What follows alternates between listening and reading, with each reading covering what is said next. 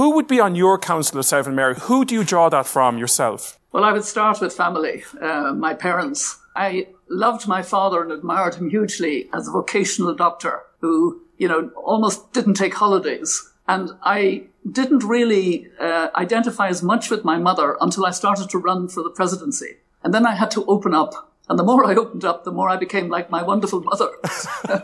and, and my grandfather, as a lawyer who didn't know how to speak to a child, taught me about justice. He would talk about law to a 10 year old, 11 year old, as if I was an adult, and I loved that.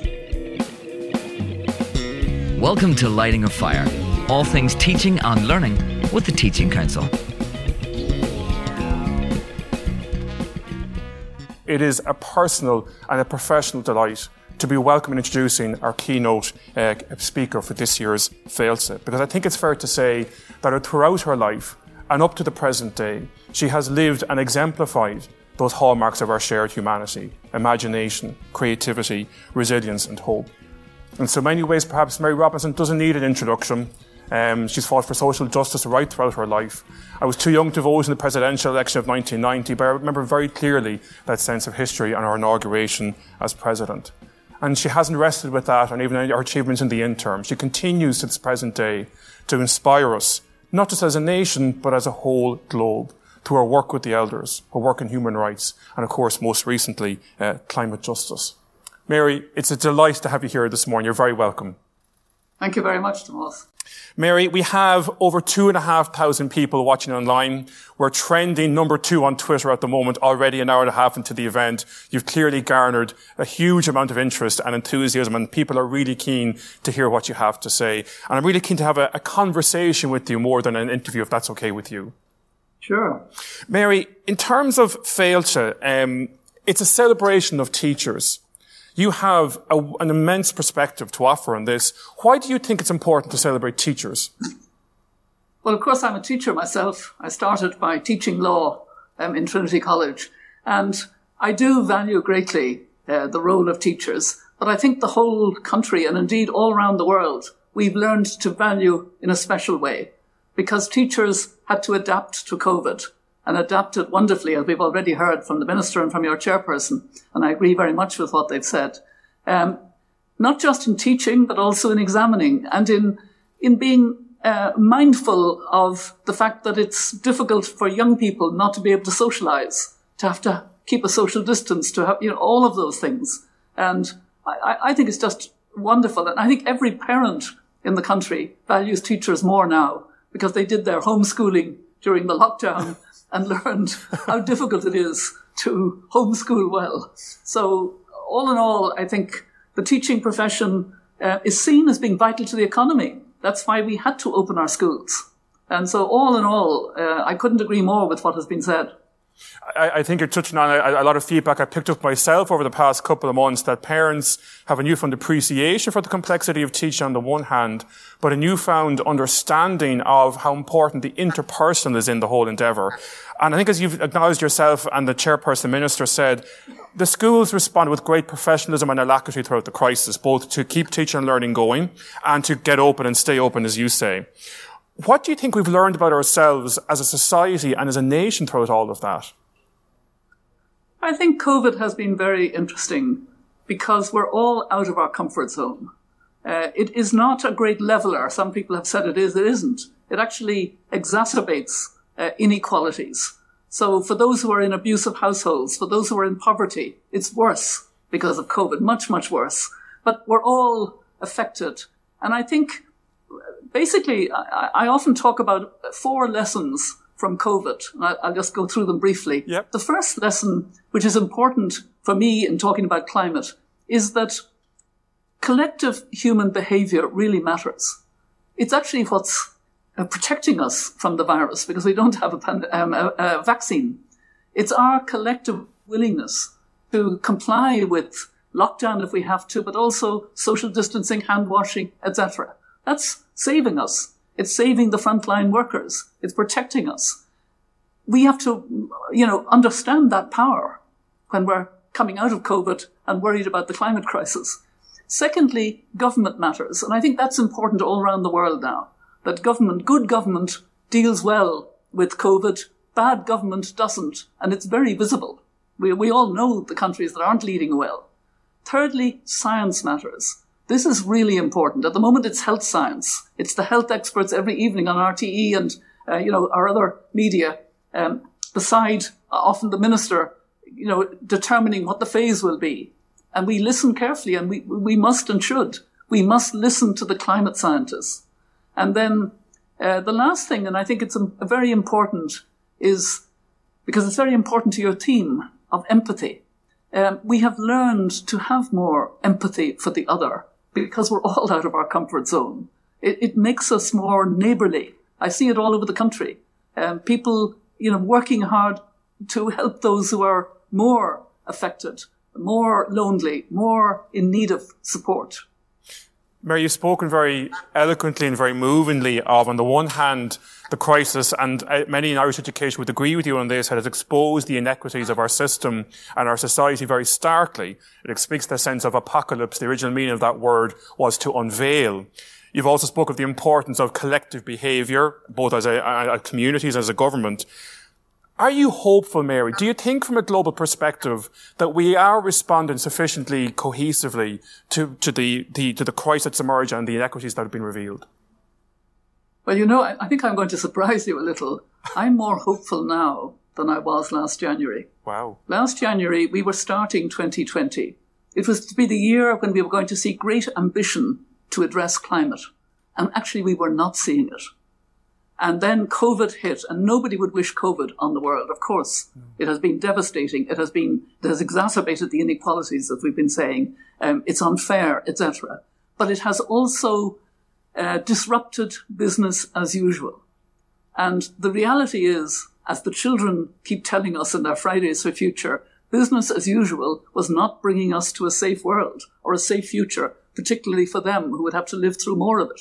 So uh, now we, we have to build back better, as the UN says to us. We have to come out of COVID much more realizing that we actually have to take seriously that other crisis and that it will be a good future if we take the steps that we need to take. And we have a government that has committed. It, it was formed during COVID and has committed to being very serious about climate, which I very much welcome. And in schools, you know, it's going to be possible to educate for you know, a, a different way of behaving in order that we can all uh, play our part in uh, in that future that I am more hopeful about. That's that's that you, you have surprised me, I have to say, but you've also and we were talking about this earlier on, Mary. You, you've inspired me in ways you wouldn't know over the years because I'm going to make a small confession to you now. Um, some years ago, as part of a reflective exercise, I designed my own council of seven. So these would be seven people in real life or in fiction who I would turn to my mind's eye to unpack a question or a challenge I was facing. My wife is on that council. A character from my favorite novel from when I was younger is on that council. But believe it or not, you have been on that council from the very beginning. And I dare say if others out there were watching were to ask them to design their own council, they'd put you on it as well.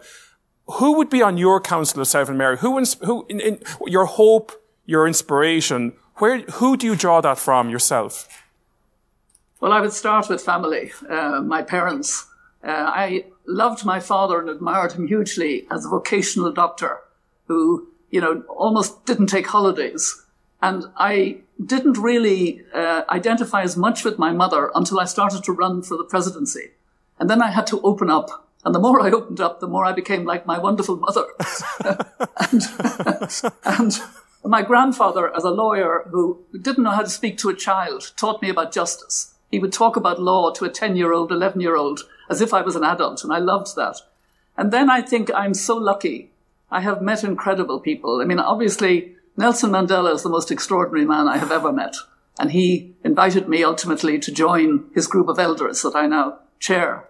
Uh, Archbishop Tutu, um, Jimmy Carter, who uh, was 93, uh, 96 on the on the on the first of October. Wow. I'm in touch with him, and I sent him a nice note, and he responded. Wow. He's just such a wonderful um, human rights person as president of, of the United States. You know, it's it, it's hard to believe now how things have deteriorated, but um, but you know, um, so I, I, these are people that I've learned so much from and love. But also, you know, I wrote a book about climate justice. And that book was about grassroots women, yes. poor women, indigenous women, yes. and then three, um, two good men. 11 stories, nine about women and two good men. But basically these were showing how to change your own community by building resilience and hope there's a in your answer there, Mary, and it echoes the, the book well on climate justice. There's a wonderful thread between the very, very local, the very personal, and the very, very global in, in the Elders Council, for example. And I think it's probably a great inspiration to those watching you. Your first answers were your family, your father, your uncle, and so forth. Tell us a bit more about your work in the Elders, and and and what does that involve, please?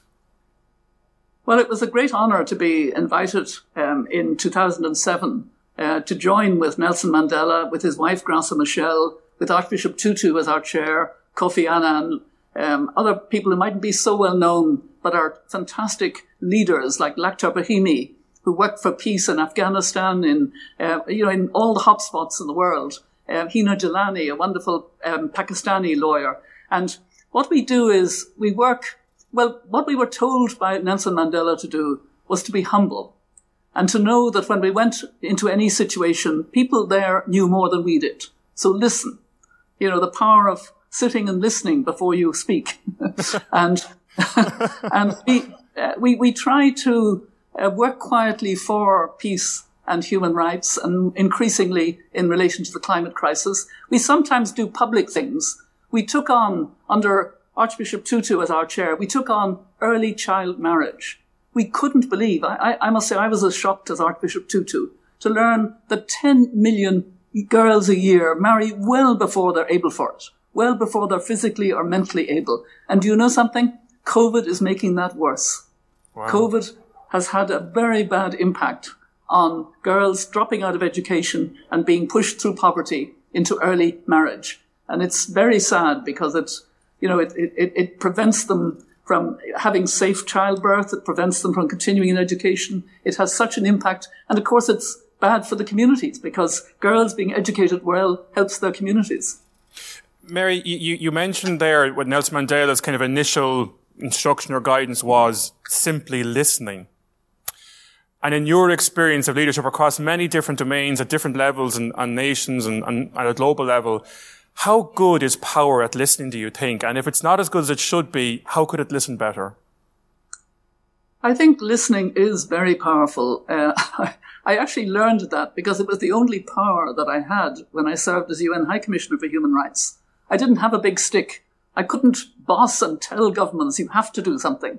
I could only, I actually learned the way to, to do the job was to go to where the worst violations of human rights were taking place, sit and listen, listen carefully, and then help to bring that voice back to the Commission of Human Rights, to the UN Assembly itself, etc. And it was painful listening. I, I actually have a layer in my consciousness uh, where I remember the stories, the terrible violence against women, the parents telling me about watching their children being killed outside Sierra Leone, um, outside the capital of Sierra Leone, um, you know, in Goma, in the DRC, in Chechnya, you know, driving in a bus in Chechnya, in a destroyed city, not a building standing, and then out from the rubble would come a woman wheeling a pram and an old man because they came to the crossroads where there were a few stalls where they could get food. All of those memories are there, and they're all about, you know, having listened. And I find it actually makes me more emotional now when I'm back as I was in Somalia in 2011 with concern. And I had been there, you know, during the, uh, in, in 1992 when I was president. And I found the tears came even more quickly um, because, you know, you just have more empathy for, for that suffering. Mary, uh, listening to you now, it's quite harrowing to hear those, those references. Um, and, and I, I, sense from you now, they must be quite upsetting to recall them at the time and even now, how do you maintain your own resilience in the face of such horror, of suffering, of grief? H- how do you keep going? I think what keeps me going is um, a sense of uh, justice. I've always had that kind of inner sense. Of course, it came from you know growing up in uh, County Mayo, wedged between four brothers. Of course, I had to be care about human rights and gender and using my elbows. But uh, and for whatever reason, I've had that sense of justice when I was a lawyer taking cases, etc. Mm. And now it's a sense of the urgency that the children keep talking about. The Fridays for Freedom, for for um, uh, yeah, for, for, for future. Um, they have understood in a remarkable way the science, and they know the urgency for action. So you know, every morning when I wake up, it's what more can I do? What more can I say? What more can I reach out? And, and that is a powerful motivation. And for many people, if they're anxious about climate, getting active is a very good way of somehow calming the panic or the feeling that it's somehow very bad. Actually, do something yeah. and you'll feel better. I'll come back to the climate in one moment, but just I want to join the threads whereby you referenced your brothers and wedged between two sets of brothers in that sense. As, as a as a as a middle child of five siblings, I can I can relate to that. I have to say, but um, if you could go back in time to your younger self. And you spoke about your father, your uncle, and all the rest. If you knew then what you know now, what would you say to your younger self, wedged between the two sets of brothers? I think I'd tell myself to be more patient. And I think I'd tell myself, um, you know, at an earlier stage when I started to speak about things, uh, to have more kindness and more humor in what I was saying. I was quite assertive and quite angry. Okay. You know, I was because I could feel the injustices. Yes. But I would now use more kindness and more humor. Lovely. Um, coming to the theme of injustice then, and, and your latest book is entitled Climate Justice. And I was very struck by the parts I was reading where you talk about human rights matter in small places. And, and it was to map that onto the Irish education context, over two thirds of our primary schools are teaching principal schools on the Western seaboard which as I understand it will be the part of the country that has already been most affected by the shifting climate patterns, and that pattern is likely to exacerbate itself. So here we have, and it's a theme in your book, I think, the communities that arguably have contributed least to the problem, the ones suffering the most from it. You've got more, you've got equally powerful examples from around the world. Those schools, those teaching principals, their children and parents, how could they work better to safeguard the environment, and what could we all do to help? Well, first of all, you're right that uh, the most impact we will feel in Ireland is what they call greater precipitation, by which they mean um, uh, heavy rain, storms, and sea surges. And we are seeing that off coasts. We're seeing it, um, uh, you know, near the Shannon in particular, and, and, other places. And and we know that that you know Ireland, parts of Dublin, parts of Cork, etc., are very prone to flooding. And we need to be more resilient. What can schools do? Well, obviously, to me, the schools are so valuable because they can educate. And I love the way green schools have, um, you know, given terrific example. And children who are in green schools go home and educate their parents, which is very important. yes. And uh, so, you know, I, I think uh, we do need to uh, learn the, the nature-based ways to stop flooding. And I'm not the greatest expert on this, but I know uh, in some countries it's growing mangroves. It's probably using our wetlands better. Um, uh, even our farming practices need to improve so that we more of the moisture is absorbed and doesn't flood and doesn't cause the problems. But we, we also have to realize we're going to have to uh, you know prepare for uh, sea rise uh, because it, it, it is happening. Okay, so and so, and one thing you're schools, do what you do best. Educate, inspire, connect with your, your, your communities. And you, you talk in the book about um, where a delegate to a climate change conference bemusedly commented about how they never thought in boxes, you know, and because all, all, the, the big wigs, so to speak, were saying we must think outside the box. And this person was saying they never thought in boxes. And then a, a powerful character in the book, Constance, said, this is all outside our experience. And although that was uttered pre-COVID, for me to really resonate in the COVID context, because where COVID lurks potentially in every corner, where travel can be so restricted, how can we now live outside our experience so as to gain a better understanding of the global impact of our daily choices? I think it's a very good point. Uh, one of the things that COVID has done is bring home the fragility of our human life. I mean, this tiny virus that we can't even see has devastated the whole world. And again, unfairly, because it's far worse for those in the informal sector who work for food. Um, you saw those migrants in India who had to go home with great suffering. Uh, you know, it, it's not, as I say, it exacerbates the inequalities, but it has brought home the fragility. It has also brought home all the inequalities. And this, I think, is important. You know, I want to see connections made between these inequalities, between Black Lives Matter and Fridays for, for uh, Future and Me Too and, you know, all of the movements, because these are movements for a better, fairer world based on human rights, based on gender equality, based on um, tackling racism and, and, and, and hate crimes and, and, all that. And, uh, you know, um, I, I, think we're realizing that um, our business as usual world is not a very fair or equal world. It's not as bad in Ireland as some other places, but we still have a lot of inequality and, and unfairness. And, you know, we can do better and should do better. And, and somehow COVID has made us more reflective because we have the time to reflect. And we've seen in the, the lockdown that the air was clearer. We could hear the birds. Mm. Um, somehow, you know, there was a sense of spring in that lockdown. Um, we can have a much better, healthier world when we move out of fossil fuel, as we must. There are people I expect, Mary, are going to be listening to what you say and inspired on the one hand because it's about what each of us can do as an individual. They may despair a little sometimes at parts of the world where the power of your message doesn't seem to be received as it should be. Where people despair at that perhaps challenges in terms of leadership and they ask, what can I possibly do? I am just a teacher. I am just a student. I am just a parent in a small community or whatever. When they look at that global picture, what would you say to them? I do when I'm speaking, and I, like you, I much prefer to speak to a live audience yes. because you get the feedback. You can see yeah. in people's eyes that they are either agreeing with you or not. Yes. But, uh, you know, what, what I do try to say is I'd, all of us can do three things. And this really relates to climate, but it's relevant as we come out of COVID. Um, first of all, make the climate issue personal in your life because you should. All teachers should, all pupils should, all parents should because it's real and it's a crisis. So make it personal and do something that shows that you've taken ownership of it. Either, you know, recycle more carefully, maybe change your diet if you want to, whatever it is. Um, and secondly, get angry with those who have more responsibility and aren't doing enough. And that includes governments. It also includes business. It includes the investment world that's investing still in fossil fuel and shouldn't be and so on.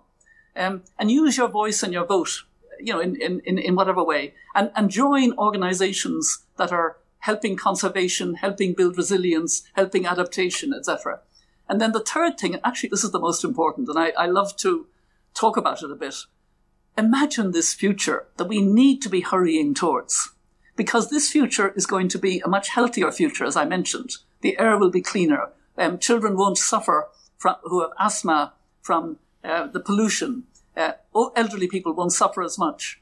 Um, it's also going to be a world where we have green jobs, where we have broadband throughout the country. People can work um, from different parts of the country. Um, in, and again, COVID has helped to show us that we can work, you know, more from different places and, and, and, and work well uh, because of uh, the technology. And uh, we, we need then, coming out of COVID, um, to take into account these inequalities and look for a better world. I think the the EU is beginning to do that. The EU has now got a Green New Deal. It's got a strategy for biodiversity. It's got a, um, a, a farm to fork policy that's better than the previous common agricultural policy. And um, I thought that Ursula uh, von der Leyen, in her State of the Union speech, which is a speech I think people should read, um, talked about the need for a basic income for everybody and safety nets and social floor. Um, that's the kind of thinking that we need to have coming out of COVID. You speak of the power of the imagination, which is, I think, as you say, a very powerful point to close on. I want to double back a little bit, Mary, to your point about responsibility. If I heard you correctly, you talked about the, that we make it personal and get angry with those who have greater responsibility to, to lead and so on. When you look at things as basic as I drove here this morning, for example, in a hybrid car, not an electric one yet, but it's, it's a hybrid. It's halfway there, literally. Are we, as individuals and communities, do you think we're ready to make our own personal choices, the difficult ones that will be required to make a contribution, or have we got a way to go yet? I think we have a little way to go because we're not talking about it enough. Mm. We're not having these conversations. I would hope that in every county in Ireland, there would be a conversation. I loved the reference to Meitheal. When I was uh, seeking votes in 1990, 30 years ago, to become president of Ireland, uh, I learned what was happening around the country. And what was happening had been influenced by the Common Agricultural Policy. There was a bit more money around in rural Ireland, in, in, in parishes and, and villages and towns. But they hadn't got the facilities that the city had. So people were volunteering, the spirit of Meitheal, Meitheal clubs, um, uh, you know, a self-development, which was astonishing. It was something that I talked up during the president, my, my campaign. Uh, I had been to Allihies to um, meet the coastal communities from around Ireland. I was, you know, so affected by what they were doing in their communities for young people, for sports, for the elderly, for, you know, um, and, you know, we need that again but we need it linked to the crisis of climate and the need to learn to adapt to that crisis, learn to be clever about it, and learn to uh, see a future that provides better jobs and more equality. And this conversation needs to be intensive, and schools can really help. Um, I was glad that Mary, uh, Mary I, as I call it, Mary Immaculate in, in Limerick, asked me to do a foreword for a book on educating about climate change. I don't think it has come out yet, but I'm all for schools educating more to help this dialogue. And it has to happen in every town, in every county, all over the, you know, in, on, you know, in, in a very intensive way. We're all part of it and we have to do it. Just before I come back on that question, just to remind our audience that, of course, we welcome your questions and comments via the social media channels, via the Hopin platform. If any questions come in, I'll see them here in front of me and I'll be able to put them to Mary then throughout the interview. So please keep your comments and questions coming. Mary, you spoke there about imagining and in a sense unpacking through conversation and school communities perhaps and schools themselves perhaps being the anchor of those conversations. One of the most common genuine frustrations I would have heard in my conversations with teachers and parents around the country is the challenge of time. So they're busy. You know, the teacher's teaching the full day, preparing, you know, um, after the school day is finished, preparing for the next day. Parents, hopefully, are working part or full time where people feel they haven't got the time. So they're listening to you and say, yes, absolutely, we have to imagine a better future. Yes, we must talk about it, but I haven't got the time. What would your response be? I think we need to make time. Okay. Uh, it's too important. Uh, we're not in um, uh, a normal, and there isn't any normal. Um, there's what we might call a new normal at the moment, which is under COVID. Yes. Um, that will pass. That will pass. Uh, we'll see our way out of it. It may take a little more time than we fear, but mm-hmm. we will see a way out of it. But looming behind it is that very serious, but nonetheless, um, opportunity um, to imagine and to work for that better future. Um, to me, you know, there needs to be a, a leadership in education. I, I, also think this needs to happen at third level, um, where the focus is on um, how do we build back better? How do we as a society not return to a way of life that wasn't giving a safe future to our children? we shouldn't do that. And therefore, it's, it's very demanding, but it's also quite energizing. Uh, you know, it's, it's, it's, uh, it, it's, it's, it's the subject of a lot of discussion. And I would love to see the same spirit of Meitheal all over the country. I often talk about the Tidy Towns competition. I loved, as President of Ireland, giving the top prize to whatever often a small town or a small village. I remember uh, giving it to Malin in Inishowen, where my mother comes from, and being so proud that they would win the overall contest that particular year. Um, and we need a, an equivalent, an incentive to um, counties and to parishes to uh, move in the right direction, think about it, and think about the future of it, and, and work towards it. And obviously, the extension of broadband is vital for that uh, because that's part of that future. You're sparking a slightly leading question, a green jersey leading question, Mary, if you don't mind, insofar as you speak very powerfully there of the existing social fabric in our country. So there's the tidy towns. We have the GAA, for example, uh, the, the teaching principal schools. We are a, a, nation of connected small communities, but a total population on the island with maybe six and a half million, a little bit over that. Are we in a position, perhaps you'd think, if we can crack it ourselves to be a leading voice at a global level about, about climate change? Is that too much to hope for as a nation? It's very interesting. I actually was asked that question um, at a meeting of the Irish ambassadors recently, um, and I spoke again virtually um, to that meeting, which was a virtual meeting. And I said that we need to be humble because until recently, Ireland was a laggard on climate. Now we have um, what I believe is actually good government policy on climate, um, which will lead to a climate bill to go through the Dáil and Senate, um, that will lead to climate budgets where we will be reducing our emissions and measuring that reduction. That's top down. It's good, but it's not sufficient.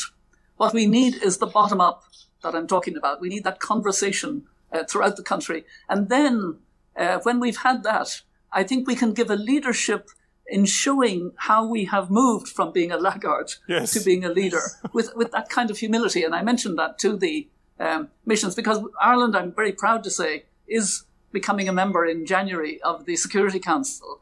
That's a tough thing for any country. I'm really proud that Ireland wants to do it. Uh, there's no gain in it for a country. It's actually very, very hard work. And a lot of it is hard to measure, but it is the rule of law. It is bringing peace it is trying to persuade the big powers that are not doing enough to move in the right direction and so on. And I'm very proud that Ireland is doing it. On climate, we need to be humble and take the steps that will give us that leadership role, but we're perfectly capable of having a leadership role. Mary, yeah, uh, the other question that's occurring to me as you speak is you talk about the importance of the bottom up as well as the, the, the leadership at the top. How well do those two elements connect currently, do you think? Is there more could be done to connect the if those conversations happen at the local level in the way you uh, hope and, and, imagine there, are they well positioned to connect with the national, or do we need to do more to connect the local and the national to to make a difference here? Well, I, I don't want to, you know, get too politically involved yes. for obvious reasons. Yes, um, as a any on, but uh, and, and, you mentioned some of the strengths in the country, and they are very real. Um, I mean, I would love to see the GAA take on the climate issue because that would make the conversation much deeper you know, just take it on yeah. and look carefully and see, you know, where, and indeed, you know, there are sporting um, uh, groups um, that are um, making sure that their sports equipment is made in a way that's climate um, savvy, if I could put it that way, climate smart, um, and you know all kinds of different ways. Um, I happen to have a hat that might surprise you. I chair a global centre for sport and human rights because I place such emphasis on sport. And I'm proud to say, if I'm proud of one thing, that I was the president who opened up going to all the other sports, not just the uh, final of the, uh, the, the hurling and the football, which I mm. loved and which Nick, my husband, was so happy to be in the prime seat with me. Mm. But we also went to the rugby, to the cricket, to the hockey, uh, to women's sports. I was the first president to go to the women's GAA football and the camogie. And, you know, um, uh, so sport is very important and it's very important in schools as well. It's funny to touch on that because my eldest daughter, Ashling, is a goalie in the local club in, in Lucan Sarsfields in Dublin. And she recorded the program that was broadcast recently, The New Gaels. It was a, a, a sample of stories of uh, people either who had migrated into the country or of migrant backgrounds who had uh, kind of thrived in the GAA uh, context. Can you say a bit more about that global centre on sport and human rights? Is sport doing enough, do you think, in that space, or could it be doing more? when we started to work on it, we started with a steering committee that I chaired, um, which was a virtual steering committee before COVID, because there were people all over the world from different backgrounds. They were sporting um, associations, you know, of athletes, etc. They were the um, big advertisers of sport, like the Olympics and um, uh, you know the the, uh, the final the the um, football, mm-hmm. Um, because they were worried about uh, the fact that um, you know, the, the, there was a, a, corruption problem. There were, you know, they were worried about the advertising. Um, it was, you know, um, uh, the main bodies were the Office of High Commissioner for Human Rights, the International Labour Organization, and the International Employers and Trade Unions, all based in Geneva. People that I knew very well. That's why I think they chose me to chair it. And um, we gradually realized sport matters all, you know, at every level. Now, we were mainly focused on the big sporting events globally, like the the um, Qatar having the football, how many people died building those stadiums because of the heat, because of lack of equipment, even lack of water? Mm-hmm. Uh, you know, start there. What about racism in sport, discrimination in sport, discrimination against women's sports, discrimination uh, against trans people, and, and, and on and on and on. So there are so many issues. The latest issue was a, a wrestler in Iran who was very well known in Iran. He took part in a protest and he was arrested and tortured and um, we tried to save his life. He was recently killed, which was by, by Iran, executed. You know, such a sad situation. And um, so we need, uh, we need sport to, to speak out on these issues. There, there are so many already in, in this conversation where you've touched on so many different strands of equality, of equity. Uh, and, and its antithesis, of course, of inequality and injustice. And sometimes it can seem overwhelming if you're trying to resolve these injustices. There seems to be so many of them. What do you think, and you talk about empathy in particular a couple of times during the conversation, for someone, either as a national leader, a regional leader, or an individual community, what are the common principles you think of a just and fair world? Oof, that's a big question. um, I, I, think a just and fair world um, complies with Article 1 of the Universal Declaration that all human beings are born free and equal in dignity and rights. So those, that dignity and those rights should be respected wherever they live in the world. And yet that isn't the case. Um, very often it's poverty that deprives people of a knowledge about and an awareness that they have those rights. But when you do empower people, and education, of course, is the great enabler. That's why I'm so uh, supportive of what Fáilte is doing and of education generally. Um, it opens people to the fact that they have rights. Now, I spoke earlier about, you know, um, human behavior, uh, collective human behavior being important. We actually have to recognize that um, in our world today, in our very connected world because of technology, we all have to be global citizens and take seriously what's happening, take seriously the quality of government. We're not seeing good leadership by and large enough in our world at the moment. Um, we're seeing, you know, the populism, uh, the American first um, approach, uh, other countries first. And um, this is not um, the way in which we should be fulfilling the Universal Declaration of Human Rights, the 2030 agenda with its sustainable development goals to bring everybody out of poverty and leave no one behind. Um, so important. If I can, I'll, I'll, take a slight segue now from that, and, and uh, I'm going to ask a slightly provocative question, if that's all right. But, but you, you title your book "Climate Justice: A Man-Made Problem with a Feminist Solution," and as everybody watching will be aware, you are a woman and I am a man. And it's, it's an in-house joke in my, in the office of the teaching council. When I go on holidays, they take out the quill and the vellum because I'm so anti-paper, for example. I try to do my little bit to, to uh, advance climate justice.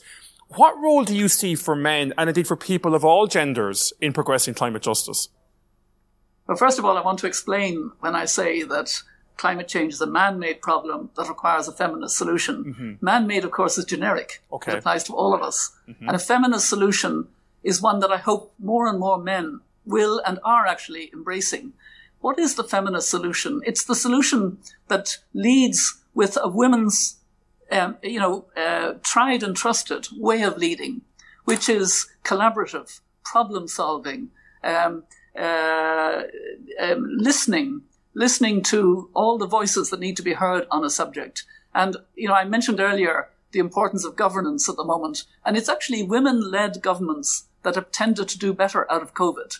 I mean, the, the, notable example is New Zealand. Yes. You know, taking a tough decision, listening to the science, but bringing your people with you um, in a in a way that shows the empathy and understanding of how it's affecting them, but bringing them with you. And it's that collective, it's that feminist leadership that I think is very relevant in the um, uh, 21st century. And it's a leadership that can connect the dots of the various movements, as I said, the dots of Black Lives Matter, of Fridays for Future, of Me Too, of, you know, those who uh, want to tackle violence against women, domestic violence, all of those things.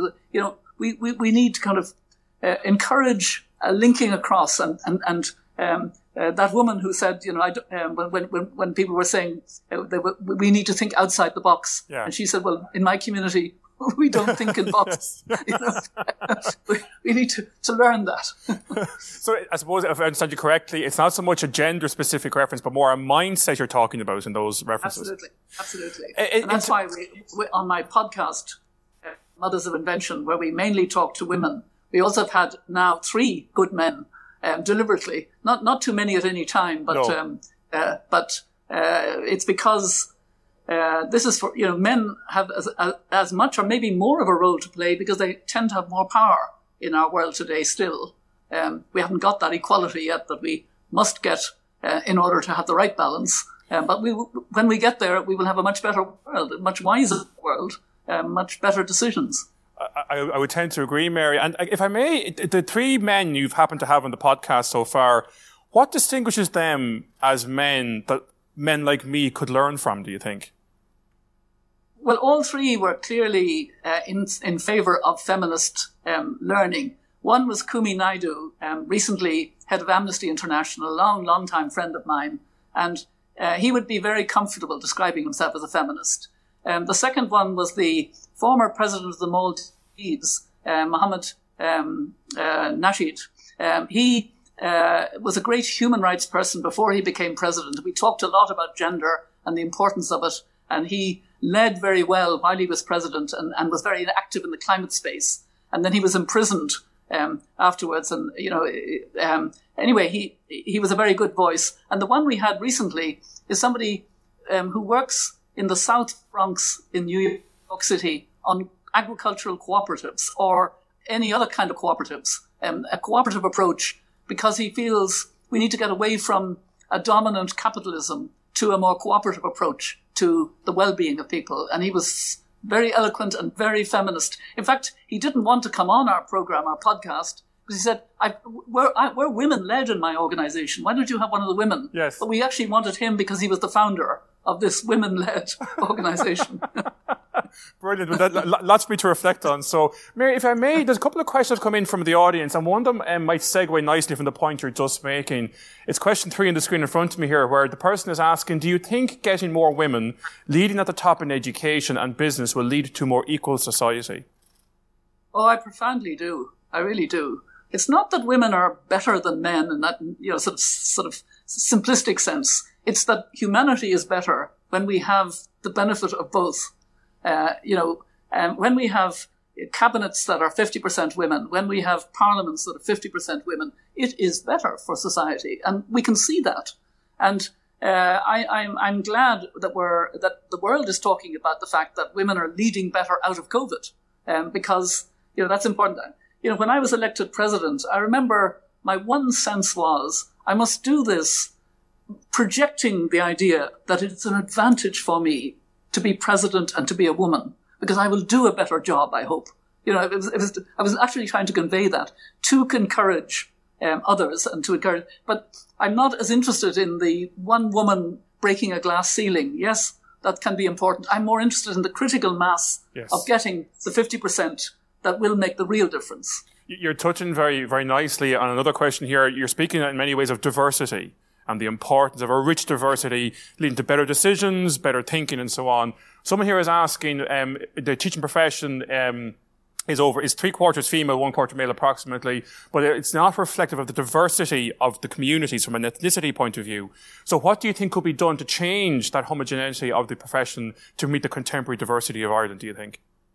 I think that's a really important point, and we need to learn more in Ireland about valuing diversity and bringing it into our power structures uh, because we value it really.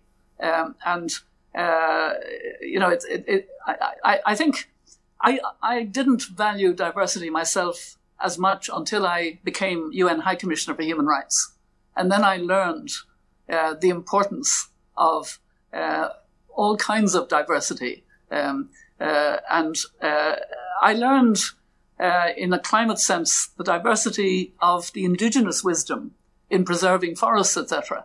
Um, in Ireland, in the teaching profession, it would be good if teachers can see, um, if um, children from different backgrounds can see teachers that they say, he or she is like me.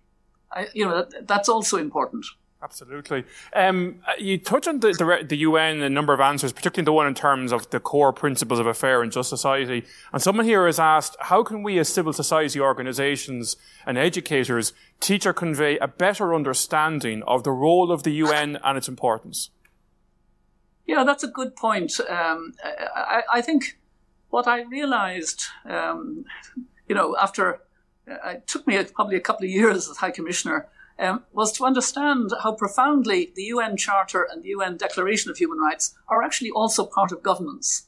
Because governments over and over again have um, affirmed the principles, the values, and yet we don't um, bring them down to local level enough, and we don't live them enough in, in that sense of uh, you know, understanding them. Um, when we are in a, an anniversary year, as we are at the moment, um, of the Universal Declaration of Human Rights, there tends to be more attention. But it's a document um, that Eleanor Roosevelt chaired the commission that produced the Universal Declaration in 1948. She was a teacher, an educator, a journalist. She wasn't a lawyer. And she made sure that the mainly lawyers who drafted the declaration under her chairmanship would, she said, it, it has to be written in language that can be understood in small places close to home because that's where human rights matter. She was the first to make that oh, clear. Wow. You know, it was really important. And, and so it, it is written in very simple, straightforward language. And it would be good. Um, I had one experience um, fairly recently um, uh, of, of being um, um, present at a, um, a graduation of graduates of the School of Public Health in Harvard, the School of Public Health. And they got a copy of the Universal Declaration of Human Rights um, into their hands as part of the graduation. I thought that was pretty good. That was lovely. Um, just to segue again, because the questions are coming in in, in in, a certain variety and order here, but one has struck me here in terms of I'm a big fan of David Attenborough, and I watch a lot of his programs, and particularly his his programs on marine life and the ocean and the diversity and the immensity of, of life in it. Someone here has touched on this where they say, how do we encourage teachers to incorporate marine themes in the curriculum as part of the climate change and climate action conversation? Perhaps the question is touching the idea that the ocean, of course, we always see as the bit from the shoreline. We're not aware that there's more water in the world than there is land, obviously. How, how are we overlooking, neglecting the marine element of climate change, do you think? Again, that's a really, really good uh, point, uh, and absolutely right. And we are an island. Uh, so we should particularly uh, pay attention. And um, marine life is, uh, you know, very fruitful for education. Uh, I'm not an expert in this area, but for example, we need to protect more of our ocean uh, off the coast of Ireland. Um, I'm part of a, a, a, sort of championing of um, nature, a campaign for nature, and we are advocating for 30% of land and 30% of the oceans globally to be protected by 2030. Ireland doesn't pretend, protect 30% of our ocean at all. I can't remember what the percentage is, but mm-hmm. it's nothing like that. We should. And, and then, you know, uh, so I, I, I, I think, I think, you know, if we, if we, if we think in terms of climate justice, and maybe you should ask me what I mean by climate justice because yes. I'm dying to tell you. Oh, go tell us so. okay. I, I, you know, over time, because I've been dealing with this for the best part now of almost 20 years, I've seen, I think, five layers of climate injustice. And the first layer is the disproportionate impact on the poorest countries and poorest communities and small island states who will go under if we don't change our ways and indigenous peoples who are least responsible. So that's a clear injustice. Then within that, the, the gender injustice because it, it affects women and girls differently because of their different social roles and their, and their less power and less rights. They often don't have land rights, they don't have access to capital, etc., etc. But they have to put food on the table, go further in the drought for water, and so on. The third layer is what the children are telling us the intergenerational injustice. And they're right. They're right to call us out with their Fridays for Future. Absolutely right. The fourth layer is a subtle one. It's the, the, the injustice of the different pathways to um, uh, the economies that, that the industrialized countries like Ireland had and developing countries now have. Ireland, like other industrialized countries, we built our economy on fossil fuel. And we should respect the workers who helped us to build that economy, including the those who are being laid off now because we're changing from peat um, uh, as being a source that was, uh, you know, worse than coal and brought less mm. heat, and now we have to get out of it. But th- there are workers and communities that have to be brought with us through new investment and new jobs. Uh, that's the just uh, um, uh, the just transition. But uh, developing countries are being asked to bring their people out of poverty with clean energy, and they want to do that. They said that before Paris. They would like to do that, but they need the investment, they need the jobs, they need the training, and we're not generously giving it. We're not showing that solidarity in the um, richer parts of the world. So the countries that have found oil and gas and coal are saying, why can't we use this like, like you did? Um, and that's a kind of injustice because if they do, there will be no future. Um, they will use up the carbon budget, as we say. So that's an injustice and, and, and a dilemma that we have to solve through the conferences on climate. And then the final injustice is the most important one in many ways and goes back to marine. It's nature, the, the, the loss of biodiversity, the extinction of species that we're being warned about. And this is very serious. And this is what David Attenborough has been speaking about so eloquently. And he, he used to speak about it in wonderment and joy and you know, expressing his love of nature. Now he's speaking starkly of the crisis of biodiversity and the crisis of climate. And because he's a trusted voice, it's wonderful because we need trusted voices to warn us, um, not in a political way, but in a way that gets people, yes, I must pay attention to this. May we're coming towards the last few minutes of, the conversation. I can't believe we're at this point already because I'm, I'm, really enjoying uh, listening to you and talking to you. Um, your reference to David Attenborough and your reference to the inter- intergenerational injustice reminds me in respects of my own grandfather who passed away many years ago. Like David Attenborough strikes me this man who inspires and he's in mid 90s and it's like he lived forever. I can't imagine a world without him is there a risk of a us arising between the more senior generations and the younger ones? I mean, you spoke very movingly of the fact when, I think it was your uncle, if I remember correctly, spoke to you as an adult and inspired you, none that was able to communicate with you. Um, and I often wonder, is there a kind of a, a, dangerous fallacy emerging whereby passing the torch to the next generation lets the current one off the hook? So how can we encourage more intergenerational collaboration to address the real crisis we're facing?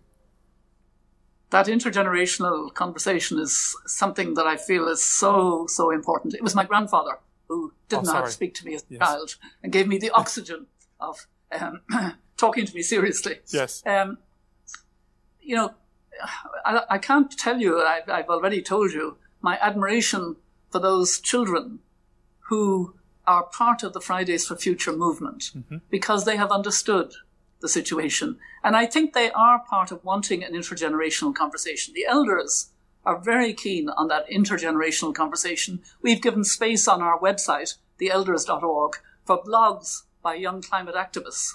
And uh, they're wonderful blogs, and we've learned a lot from them. And I engage a lot in those kind of conversations uh, in order to learn as well as to contribute. And what I've learned is we have to create space for young people to have more possibility of making more change because they are tech smart in a way. I'm I'm an elder. I hate technology. um, they're they're they're on top of it. Yes. And uh, just to give you an example, um, we have one more podcast um, episode in this particular series of Mothers of Invention. And what we're going to do, we haven't had it yet. It's next week. Um, we're going to hand it over to two young climate activists. And Maeve uh, Higgins, my colleague, and Thimali, who has joined us from Sri Lanka, and myself, we will listen. So it's again the power of listening. Yes. But we will give it to them deliberately because we need to create opportunities for young people to have more possibility of being part of the change we need to make. Um, they, they, they need it more than we do, and they know what needs to be done, and they need, uh, they need the, the power to do it. Mary, as you've always done, you've covered such a breadth and depth of of humanity in, in our discussion here. Uh, big issues that can frighten, overwhelm sometimes, but you've kind of offered us thoughts on how as individuals, communities, we can, I suppose, begin to make our own little difference in, in those seemingly overwhelming challenges. And I don't know about you, but on a personal level, I'm sure many people watching will feel the same.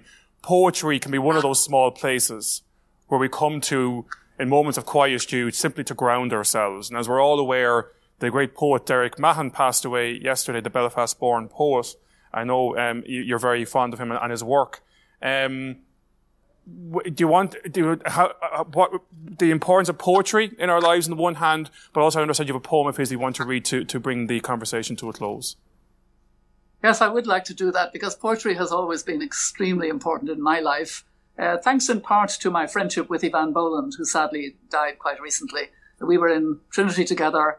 Uh, she was the very practical, uh, computer smart poet, and I was the dreamy lawyer. You know, we were strange opposites, um, but we were lifelong friends. But through her, I learned um, the joy of poetry. Um, the books beside my bed tend to be poetry books, and I read them a lot. And I wasn't close to Derek Mahon in the same way, but I think he was a, an extraordinary poet. We can be very proud of him and of other poets. And it's sad when somebody like that dies. So I would like to read a poem of his, which I think is very relevant to this COVID time and even to the conversation we've had, Tomas. So if I may, I'm going to read Please. Everything is going to be all right. How should I not be glad to contemplate the clouds clearing beyond the dormer window and a high tide reflected in the ceiling? There will be dying there will be dying. But there is no need to go into that. The poems flow from the hand unbidden, and the hidden source is the watchful heart. The sun rises in spite of everything, and the far cities are beautiful and bright. I lie here in a riot of sunlight, watching the daybreak and the clouds flying. Everything is going to be all right. Mary Robinson, it has been uh, a rare privilege and joy for me to have this conversation with you. Um, uh, the, the, only way it could be possibly better is if we were in the same space, but we know that cannot be. Um, you've left us with a very powerful, balanced, positive no- note that acknowledges the suffering of people, but at the same time reassures us through riots of sunlight, everything will be all right.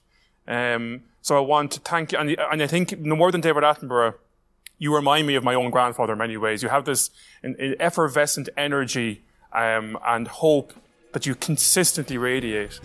Uh, and long may you continue to do so, Mary Robinson. Uh, so thank you so much uh, for the conversation. I hope our paths will cross again in the future. Gur míle maigad. Gur míle míle mágad hain. Mágad hain.